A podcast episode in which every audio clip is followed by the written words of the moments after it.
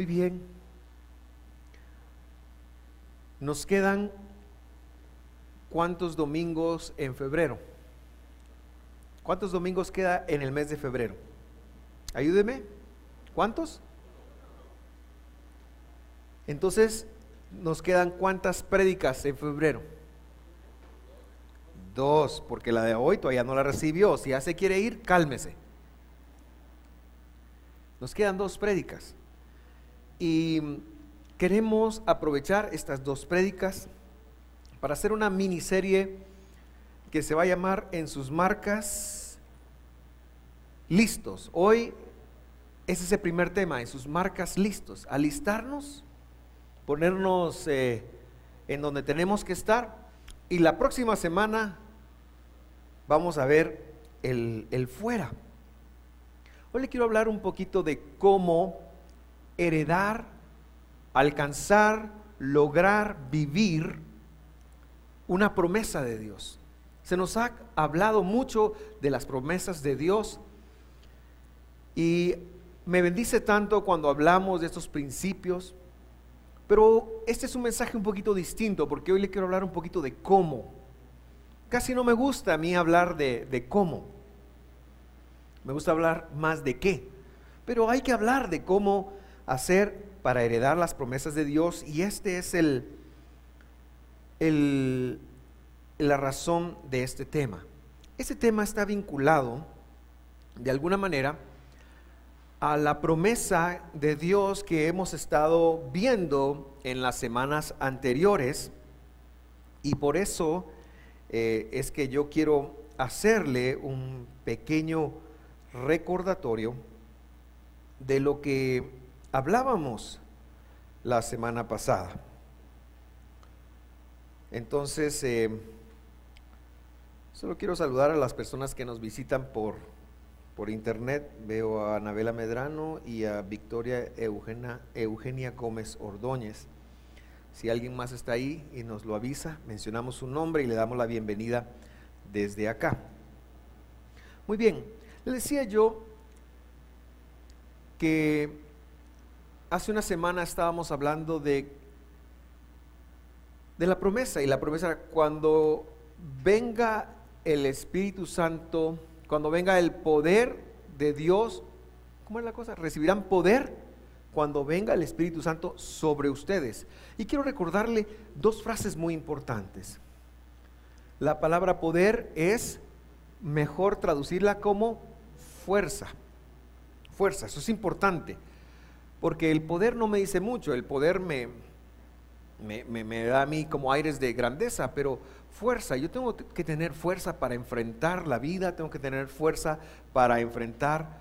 Hoy, hoy me preguntó Boris sobre algo de Salomón, y entonces después de que yo le respondí, me quedé pensando en Salomón y dije, ¿cómo habrá hecho Salomón que tuvo mil esposas, no con las esposas, no me preocupan las esposas, con las suegras.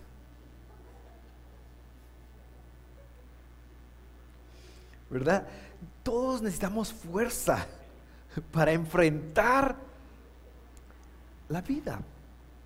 Usted necesita fuerza para ser un creyente victorioso allá afuera.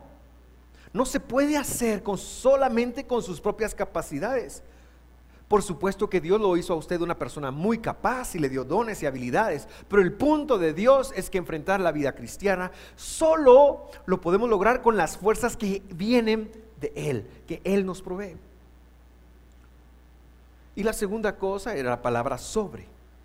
Y ese es un tema de autoridad. Recibirán fuerza cuando venga sobre ustedes. ¿Verdad? Sobre nosotros. Nosotros no estamos sobre Dios se trata acerca de Dios. Hay muchas personas que predicamos el Evangelio hoy en día. Cuando alguien le ofrezca un Evangelio para lograr sus sueños, los suyos de su propiedad, le está ofreciendo un Evangelio que no es bíblico. El Evangelio bíblico tiene que ver para alcanzar los propósitos de Dios. Así que si le hablan de alcanzar sus sueños, qué bueno. pero no perdamos de vista que son los propósitos de Dios lo que Él nos está invitando a alcanzar. Muy bien, quiero eh, entonces recordar un poquito acerca de esta promesa o entenderla un poquito. Porque el tema de las promesas nos cuesta a todos. Nos cuestan por muchas razones, yo quiero mencionarle dos. Número uno, estamos tan acostumbrados a que nos rompan las promesas. Estamos tan acostumbrados que cuando alguien nos promete algo, nos genera una expectativa y normalmente eso es muy difícil de cumplir. Y entonces una promesa rota es como otra raya al tigre. Nos han incumplido en el pasado. Y cuando a uno le mienten y le mienten y le mienten y le mienten, uno se pone de lado un poquito de la incredulidad. Por eso don Tomás dijo, hasta que no vea, no voy a creer. Y el tema de las promesas cae dentro de esa circunstancia. Hasta no ver, no creer. Y el otro aspecto de las promesas de Dios tiene que ver con nuestra, que, quiero enfatizar, le tiene que ver con nuestra relación propiamente con Dios. ¿Quién de nosotros no ha estado en una posición que cuando sufrió alguna cosa en su vida, dijo, si Dios estuviera conmigo, si Dios me amara, si Dios me hubiera acompañado, ¿por qué estoy sufriendo eso? ¿Por qué tuve que pasar aquello? Seguramente es un cuestionamiento que muchos nos hemos hecho. Entonces yo quiero entrar al, tema de cómo hacer para heredar las promesas de Dios, sabiendo que tenemos un bagaje que enfrentar antes de. Bueno, entendamos la promesa entonces. Quiero invitarlo a abrir su Biblia si usted trajo en Hechos capítulo 2, versículo 1. Dice, cuando llegó el día de Pentecostés, estaban todos juntos en el mismo lugar. De repente vino del cielo un ruido como el de una violenta ráfaga de viento y llenó toda la casa donde estaban reunidos. En mi casa el viento habla. Yo vivo en una loma y si usted abre la ventana, el viento empieza a hablar. El otro día no estaba ni mi esposa, ni mis hijas, ni nadie. Me sentía tan solo que me puse a conversar con el viento pero aquí tenemos una ráfaga violenta, dice que llenó toda la casa y se les aparecieron entonces unas lenguas como de fuego que se repartieron y se posaron sobre cada uno de ellos y todos fueron llenos del Espíritu Santo. Creo que nos falta mucho entender todavía de qué fueron llenos o de quién fueron llenos, pero eso no es mi tema hoy. Y comenzaron a hablar en diferentes lenguas, según el Espíritu les concedía que se expresasen. Esta situación que se dio aquí, esta, esta vivencia que acabamos de leer, es el cumplimiento de una promesa que Jesús había hecho a sus discípulos. Pero el resultado de esto fue visible aún hasta hoy esa gente se levantó, se enardeció, tiene un antes y un después de esa cita que acabamos de leer. Y Dios cumplió. Si eso no hubiera ocurrido, ni usted ni yo estuviéramos aquí hoy sentados, ni conoceríamos acerca de Jesús, sino realmente podemos decir que hay un antes y un después de esta promesa cumplida al pueblo de Dios. Muchos teólogos cristianos, yo no estoy de acuerdo con, los, con esa postura, pero se la tengo que mencionar, dicen que la iglesia de Dios nació aquí. Yo he encontrado que la iglesia de, de, Dios nació mucho antes y yo se lo compartí, pero la mayoría de teólogos modernos nos hablan del nacimiento de la iglesia en este evento y lo digo en función de ensalzar lo que pasó. Dios cumplió su palabra y la cumplió de una manera impresionante que se desató la gloria de Dios y que la luz de Dios vino al mundo de una manera que no había estado y que ha trascendido de una manera que no había trascendido. Ahora, ¿qué promesa representaba? Pues representaba la de Hechos 1.8, que ya la, la, hemos visto a la sociedad. Pero cuando venga el Espíritu Santo sobre ustedes, recibirán fuerza, lo que habíamos visto la semana pasada. Quiero decirle que según mis cálculos, esta promesa se hizo una semana antes de su cumplimiento. Aunque usted encuentra en Juan capítulo 15 y en Juan capítulo 16 la misma promesa. Y ahí sí ya fueron un mes y medio, más o menos, en lo que se cumplió. Pero esta promesa era el resultado de otra promesa. Para entenderlo bien, yo quiero entender esa promesa. Y está en varias partes de la escritura, pero yo he escogido la de Hebreos. Hebreos capítulo 8, versículo 10, lo dice de la siguiente forma. Este es el Nuevo Testamento. La palabra pacto se puede traducir como testamento también. Entonces, yo a veces juego con eso para maximizar el aprendizaje, pero, ahí, pero ustedes están leyendo pacto. Este es el Nuevo Testamento que haré con el pueblo de Israel en ese día. ¿A qué día se refiere? Se refiere al día de Hechos capítulo 2 versículo 1. O Pentecostés. Dice el Señor, pondré mis leyes en su mente y las escribiré en su corazón. Yo seré su Dios y ellos serán mi pueblo. Eso fue lo que Dios hizo ese día. Eso fue lo que Dios hizo en el día de Pentecostés. Los tomó como su pueblo e, y, y escribió su instrucción, la instrucción de Dios en los corazones de los discípulos. Eso fue lo que pasó. Y como eso fue así, ellos recibieron dones y la capacidad de hablar en cualquier idioma. Dentro de una semana vamos a ver un poquito más eso, pero imagínese usted, yo me metí a Duolingo, valga la propaganda, me metí a ese programa y estuve como unos seis meses aprendiendo hebreo moderno. ¿Y sabe qué? Me aburrí y lo dejé porque estaba yo en un hotel de la ciudad y oía a una señora, reconocí a una señora que estaba hablando con alguien y estaba hablando en hebreo. Y no entendí nada. Luego el bendito Netflix. El bendito Netflix lo, lo distrae a uno, ¿verdad? Hay una serie que yo dije la voy a ver en hebreo. Se llama, no le digo el nombre porque no quiero hacerle. Entonces me lo pregunta y después se lo digo si quiere pero es originariamente en hebreo. ¿Y sabe qué? Le entendí menos que a la señora.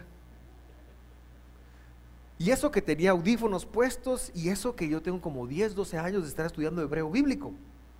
Pero el hebreo moderno es un poquito distinto.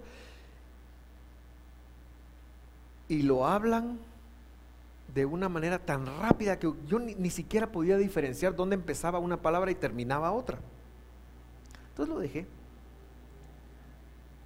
De repente la conciencia cada cierto tiempo me dice, retomar hombre, mira, tenés que ir poco a poco. ¿Sabe qué paré haciendo? Tomé la decisión de borrar la aplicación de mi teléfono para que no me acuse. Porque hacerlo en mi habilidad, pero lo que pasó ese día es que ellos pudieron de un día para otro hablar otros idiomas, comunicar las maravillas de Dios. ¿Por qué? Porque el poder de Dios viene y es milagroso y es maravilloso y no lo hemos visto. No estamos acostumbrados a ello, porque estamos acostumbrados al cajón que tenemos de la normalidad de las cosas. Pero yo quiero decirte que lo que Dios tiene es muy grande, es maravilloso y los tiempos que se vienen son tan gloriosos como esos tiempos que se vivieron. Y que lo primero que tendríamos que hacer nosotros es abrirnos a la expectativa de que Dios sí puede hacer algo realmente maravilloso en nuestras vidas, sí puede hacer algo grande en nuestras vidas. No nos acostumbremos a la rutina de la vida, no nos acostumbremos a una vida sin victoria, no nos acostumbremos a una vida en la que los retos nos voten, en la que, los, en, la que vengan las circunstancias y, lo que hagan sea apacharnos y acostumbrarnos. No nos acostumbremos a vivir enfermos, no nos acostumbremos a vivir tristes, no nos acostumbremos a vivir en derrota, no nos acostumbremos a vivir endeudados, hermanos. Por Dios, no nos acostumbremos a esas cosas. Porque hay una gloria de parte de Dios, hay un mover de parte de Dios que no hemos visto y que seamos nosotros, esa congregación que los va a empezar a ver. Yo quiero poner un sueño en su corazón esta mañana. Yo quiero poner una expectativa, una semillita esta mañana de que hay un futuro mejor para aquellos que están dispuestos a recibir el poder de Dios y operar en él. Dijo una persona que conozco, su entusiasmo me bendice. Y ese es el poder. Ese es el poder que está aquí. La verdadera evidencia de que alguien está lleno del poder de Dios es precisamente el aprender a conquistar. El tener amor por la palabra de Dios. El tener amor por las promesas. Por eso Dios escogió a un hombre como Abraham, que a sus 75 años estaba listo a creerle que iba a poder ser un padre de multitudes. Por eso Dios escogió a un David que cuando era un patojo de 13, 14 años y vio a un oso robarle a una oveja, él dijo, yo puedo si el poder de Dios está en mí y se levantó y mató al oso o mató al león. Porque eran personas que no aceptaban la realidad que vivían. Yo quiero decirle que hay una línea muy delgada entre estar agradecido con Dios. Debemos estar agradecidos con Dios. Una línea muy delgada entre estar agradecido con Dios, pero también entre no aceptar las cosas que no debemos de aceptar. El cumplimiento de las promesas de Dios es lo que yo le quiero hablar. ¿Cómo hacemos para heredar las promesas de Dios? Y me quiero basar en este grupo de personas. Así que traigo cuatro puntos que voy a, a compartirle rápidamente. Número uno.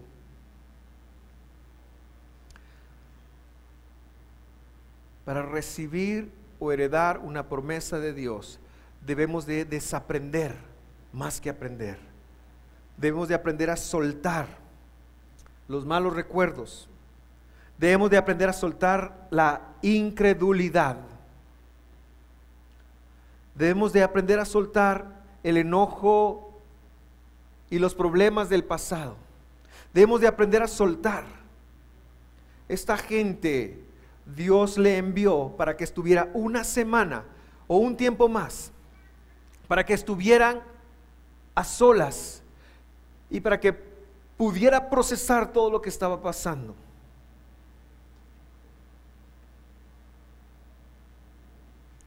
Pablo en Filipenses lo dice así, no amados hermanos, no lo he logrado. Y yo quiero que usted recuerde quién era Pablo. Pero él se admite a sí mismo, no lo he logrado. Y luego dice unas palabras que ilustran mucho.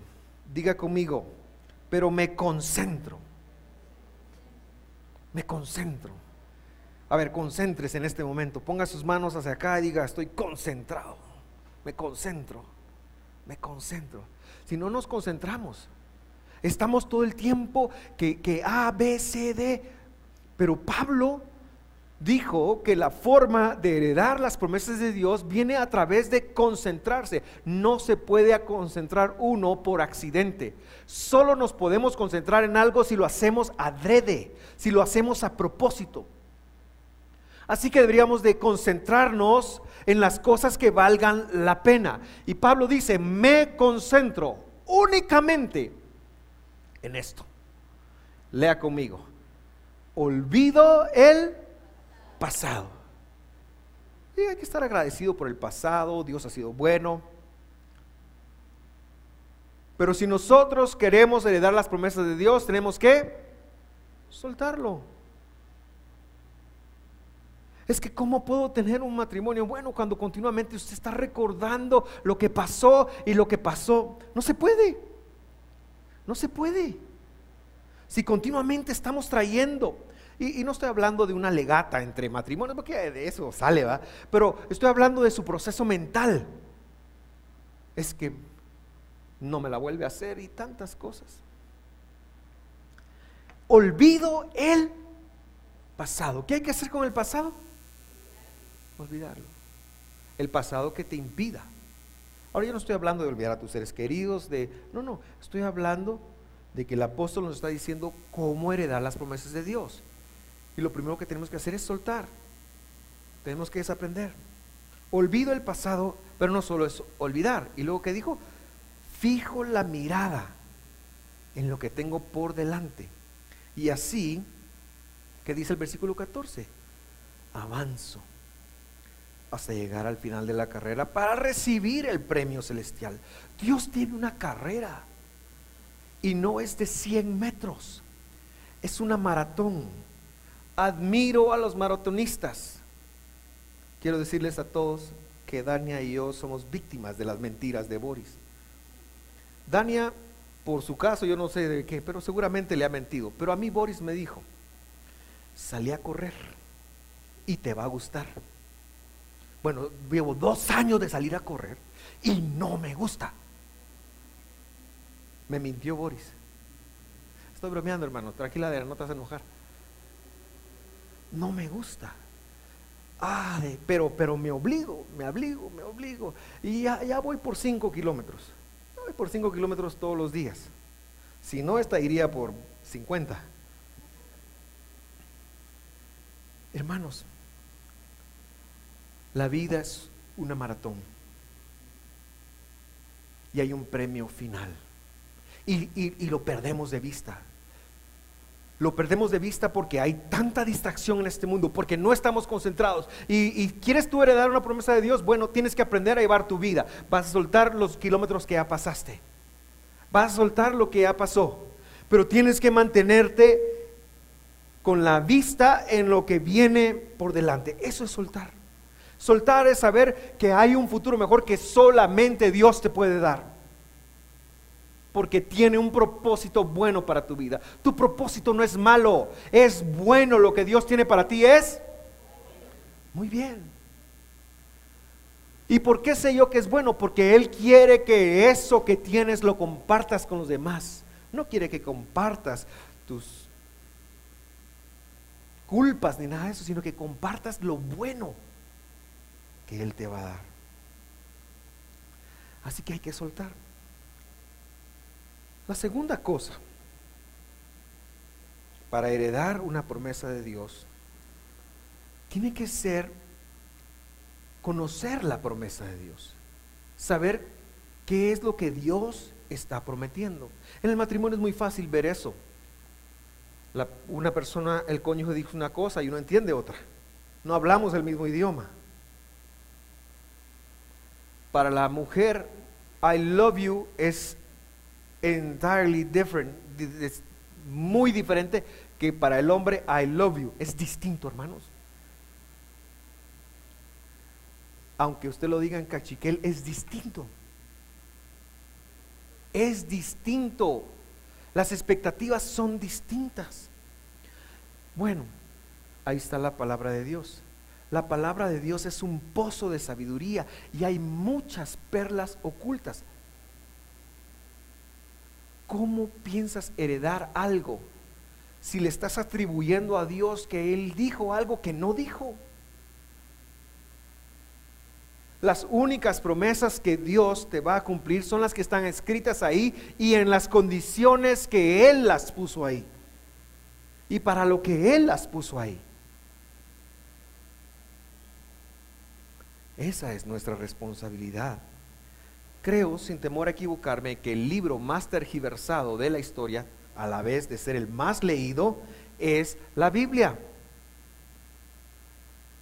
Me dijo a mí alguien una vez, hermano pastor, ¿verdad? Como dice la Biblia, que no cae una hoja de un árbol al suelo si no es la voluntad de Dios, dijo.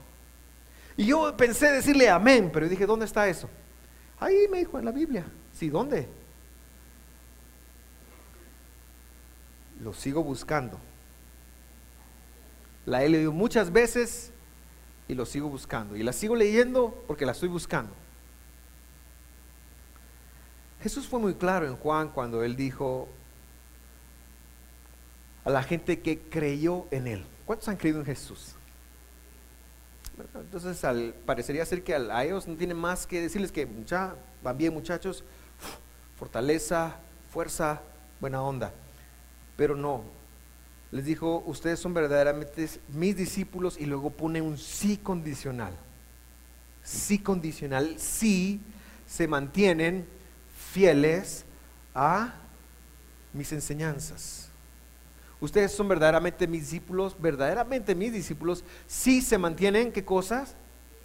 Fieles a mis enseñanzas. Pero uno no se mantiene fiel a la enseñanza, uno la tergiversa, uno la acomoda, uno la pone en la mente, yo tengo mi propia versión de la Biblia. Seguramente usted también, de lo que queremos que Dios haga. Pero Jesús dijo que la forma de verlo es mantenernos fieles a la enseñanza, a su enseñanza, no a cualquier enseñanza. Y para eso, hermano, yo no me canso de decir que los traductores han hecho un gran trabajo, pero hay que conocer mucho más. Hay que conocer mucho más. Número dos, conozca, conozca sus derechos conozca sus derechos. Conozca sus derechos. No puedo enfatizarlo. No debe haber un creyente que no lea la Biblia, porque es un creyente que no conoce sus derechos. No los conoce. Y a mí me pasa algo con la Biblia. Empecé a leer la Biblia el 1 de septiembre. La terminé el jueves. Entonces empecé otra vez. Ya terminé. Hoy termino Génesis. ¿Y por qué la leo así? Porque soy pastor y a eso me dedico. Pues es una buena forma de verlo, pero no, no es porque la leo así. Ahorita, a cada año, le pongo una intención distinta para leerla. El año pasado la leí con una intención, la intención mía de este año, y me lo repito cuando la voy a leer y oro, es quiero prosperar. Quiero prosperar. Esa es mi intención este Señor, yo quiero prosperar en la lectura de tu palabra. Y sucede que eso me lleva a énfasis que no tenía. Así que la segunda cosa es conozca. Tercera cosa, le dije que eran cuatro. Y le dije que iba a ir rápido. ¿Sabe qué significa cuando un predicador chequea la hora? No significa absolutamente nada. Número tres. Si usted conoce cuáles son las promesas de Dios, Dios es tan bueno que no espera que usted la conozca de memoria ni completamente, sino una palabra de una promesa le puede servir. Porque Dios es bueno. A veces tenemos la idea de que Dios está con el machete a ver a qué horas nos equivocamos, o con el cincho, pues. Pero yo creo que no es así. Yo creo que Dios está detrás de nosotros a ver a qué horas cumplimos algo bueno para hacernos así. A veces les toca, porque un padre, eh, Dios es como un padre y dice que un padre a sus hijos que ama los disciplina. Pero yo creo que Dios está más por nosotros. Si Dios es por nosotros, está a favor de nosotros. Dios aplaude cuando nos va bien, aplaude cuando en la mañana nosotros ah, ah, tengo vida, tengo vida y me levanto. Dios está bien, bien, bien. Yo creo que Dios tiene ángeles que nos echan porras y no porque Dios es bueno.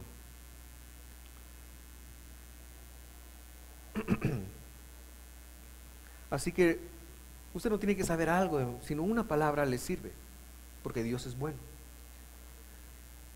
Pero lo que sí tiene que hacer es con esa palabra que usted sí conectó, es exhibir fidelidad.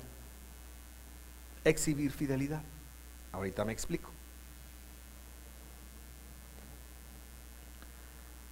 La Biblia dice en el capítulo 12 de Génesis, no lo vamos a buscar, y creyó Abraham a Dios y le fue contado por justicia. ¿Cuánto se sabe en ese versículo? Y creyó Abraham a Dios. Entonces pensamos nosotros que Abraham, lo que hizo Abraham fue así como un ejercicio mental, perdón, es en, eh, Génesis 15 es que está esta promesa. El contexto son las estrellas que Dios le está prometiendo a Abraham. Y la Biblia dice, y, la traducen, y creyó Abraham a Dios y le fue contado por justicia. Ese versículo está muy mal entendido, porque la palabra creer no tiene nada que ver con lo que ahí dice en el original hebreo. Y entonces nosotros pensamos que la fe es un ejercicio mental de decir, wow, si es así como Dios, aunque yo no lo vea. Y... Pero lo que ahí dice verdaderamente, Vaemuna, es que Abraham exhibió fidelidad. Porque si no hubiera sido mérito de Abraham, y no es mérito de Abraham, es que Dios le estaba dando su gracia. Y lo que Abraham dijo fue decir, ok, y lo empezó a vivir. Y eso, dice la Biblia, dice el resto del versículo, le fue contado por justicia. Quiere decir que fue salvo. Nosotros, la justificación es ser salvos. Es la salvación. Es ser salvo. Entonces este hombre oyó lo que Dios le prometió, oyó la promesa y empezó a exhibir con sus acciones que él estaba seguro de que Dios era fiel para hacer lo que Dios había dicho. Sé que es un poquito eh, complicado porque el concepto es muy abstracto, pero se lo quiero poner en ejemplo de esta gente. Dice en el 1.4 de Hechos, y estando juntos, es Jesús, en el capítulo 1, Jesús está con ellos, les mandó que no se fueran de Jerusalén. Ahora, ninguno de ellos era de Jerusalén. De los 120 que estaban ahí, nadie era de Jerusalén. Así que todo el mundo tenía que pagar para... ¿Cuántos de ustedes los bendice su baño? ¿Cuántos de ustedes no los bendicen tanto los baños que no son suyos? Pues esta gente tenía que, estaba en un baño que no era suyo, estaba en una casa que no era suya, estaba... Y habían estado ya semanas. Y Jesús dice, vamos a empezar algo maravilloso, pero ¿saben qué? No se pueden ir de Jerusalén, ustedes tienen que quedarse acá. A mí me hubiera caído mal. ¿Cuántos de ustedes los bendice su almohada, su cama? ¿Cuántos de ustedes les bendice la cocina suya o de su esposa o de su esposo? ¿Verdad? En lugar de estar comiendo ahí en humo en tus ojos. Llevaban semanas.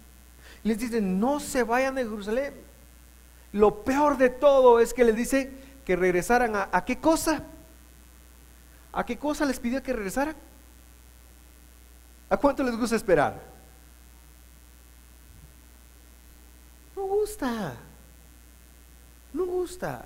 ¿Quién de ustedes, padres, cuando su mujer tenía la sirimba embarazada, no estoy hablando de ahora, se mete uno a problemas. No le vio la sirimba, ya no aguanto las ganas que salgas. ¿Verdad? Uno decía eso, ah, ya te quiero ver, te quiero tener entre mis brazos. Le decía uno a sus, a sus hijos. Obviamente uno no puede acelerar, hay que esperar, porque cada día es importante en ese proceso. ¿Verdad? Y hacer una tontera de es matar la vida.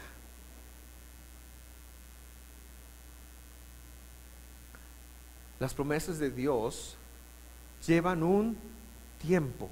Y mientras ese tiempo se gesta, uno tiene que aprender a exhibir fidelidad. Entonces les mandó que no se fueran de Jerusalén, sino que esperaran en Jerusalén. ¿Y sabe qué?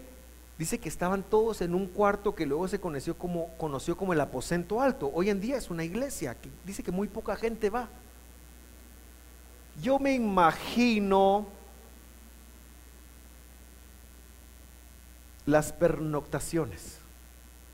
120 personas en un cuarto. ¿Cómo estará la cosa ahí? Más o menos, supongamos que fuera aquí. Imagínense que hoy todos nos tenemos que ir a dormir aquí. Yo aseguro que algunos estarían, yo quiero la alfombra. Imagínense la incomodidad de eso. Es que esto es real. Esto pasó. Porque la vida es real. Y esta gente les mandan que vayan, que esperen, porque se va a cumplir una promesa de la cual me oyeron hablar. ¿Y qué hacen? Sigamos leyendo. Porque Juan a la verdad los bautizó con agua, pero ustedes serán bautizados en el, bautizados en el Espíritu Santo después de no muchos días. Imagine usted la escena. Imagine usted los pensamientos, la duda. Pedro, pongámonos en Pedro. Pedro era un empresario de pesca. Y yo me imagino, y era sanguíneo, un poquito como su servidor. Yo me imagino a Pedro el primer día. Va, ya llegamos. Ah, no, ese es eh, el Rey León, ¿verdad? Iba a hablar en lenguas, Dios, pero que si me salió el Rey León ahí. Es que ya se me estaba durmiendo.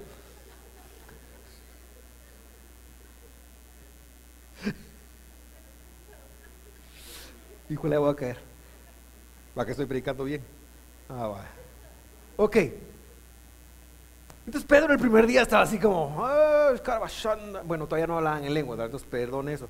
Pero Señor, yo sé que vas a venir, te siento, te siento, siento tu presencia. Y hasta hablaba en break y toda la cosa porque Pedro era sanguíneo y era emotivo y hasta, uh, siento la buena vibra del Señor, ya pronto va a venir, qué buena onda. Pero el segundo día yo le aseguro a usted que Pedro se quería regresar con sus barcas porque él era un empresario y porque estaba perdiendo plata y porque la promesa no llegaba y no llegaba y no llegaba y en qué momento yo lo voy a ver y por qué no pasa. Yo me imagino a Pedro y me imagino a Juan. Juan era más melancólico y dijo, ¿cuántas veces Dios Jesús nos falló, Pedro, ninguna vez nos falló. Así que no seas... Pero después, como Juan era un melancólico así, pero ¿por qué no venís? Y se lo cuestionaba para adentro. Y lo que podemos ver ahí es que esta gente se sostuvo, se mantuvo. Marcos capítulo 11, versículo 23. Me gusta mucho esa escritura. Porque de cierto les digo que cualquiera que dijera a este monte, quítate y échate en el mar, y no dudare en su corazón, sino que creyere que será hecho lo que dice, lo que diga le será hecho. Anote ese versículo y vaya a buscarlo en distintas versiones, porque ese versículo tiene encerrado las promesas de fidelidad de Dios anótelo y vaya a buscarlo, porque lo que está básicamente diciendo es que nosotros tenemos autoridad para hablar, para, para permanecer, para tener una fidelidad en nuestros corazones, que de tal manera que lo que hablemos va a ser hecho. Y una de las mejores versiones es la Valera. Así que ahí lo lee en Reina Valera. Yo por eso lo puse en la Reina Valera 60 lo que diga le será hecho. Queridos hermanos, tenemos que aprender a exhibir fidelidad. Tenemos que aprender a caminar en las promesas de Dios. No se convenza usted su mente o sus dudas, esas van a estar ahí. Exhibir fidelidad es que a pesar de las dudas que nos asaltan, que nos vienen, nosotros entendemos que si Dios empeñó su palabra, porque cuando Dios prometió algo, Dios empeñó su palabra. Y Dios no va a dejar de cumplir su palabra. La palabra promesa en hebreo es muy poderosa, que también puede traducirse como estatuto, casi como una ley. Cuando Dios promete, está diciéndole una ley al universo de que algo va a ocurrir. Pero Dios está esperando que nosotros, nosotros empecemos a exhibir fidelidad. Y por eso nosotros somos descendientes espirituales de Abraham, porque Abraham creyó a Dios de tal manera que se atrevió a llamar lo que no era como si fuera. Y otra forma de traducir ese pasaje de Romanos capítulo 4 es que Dios se atrevió a llamar las cosas que no eran para que fueran, para que fueran. Y así que Abraham dijo, Dios me va a hacer padre de multitudes, órale. De tal manera que cuando Sara vino con la grandiosa idea, ¿sabes qué? Llegate a mi, ¿cómo se llama? Y tener hijos. Abraham dijo, órale pues, porque él estaba caminando en la promesa de Dios. Y Dios dijo, yo no necesito ayuda. Y por eso se dio todo ese problema con Ismael y al día de hoy lo siguen lamentando. Así que hay que empezar a exhibir fidelidad. Yo no sé qué significa eso para usted y para las promesas de Dios, pero hermano, suelte el pasado. Suelte el pasado. Suelte el pasado. Conozca sus promesas y empiece a exhibir fidelidad, empiece a caminar. Usted recibió una palabra de sanidad esta mañana, empiece a caminar en esa palabra, empiece a caminar en esa palabra. Y el punto final es vivirlo. Ahora, eso se lo voy a explicar la otra semana. No lo voy a explicar hoy. Son cuatro puntos, pero el cuarto se lo explico la otra semana. Solo quería mencionarlo hoy. Y decirle que a menos que usted esté dispuesto a vivir en las promesas de Dios, no las va a heredar. No las va a heredar.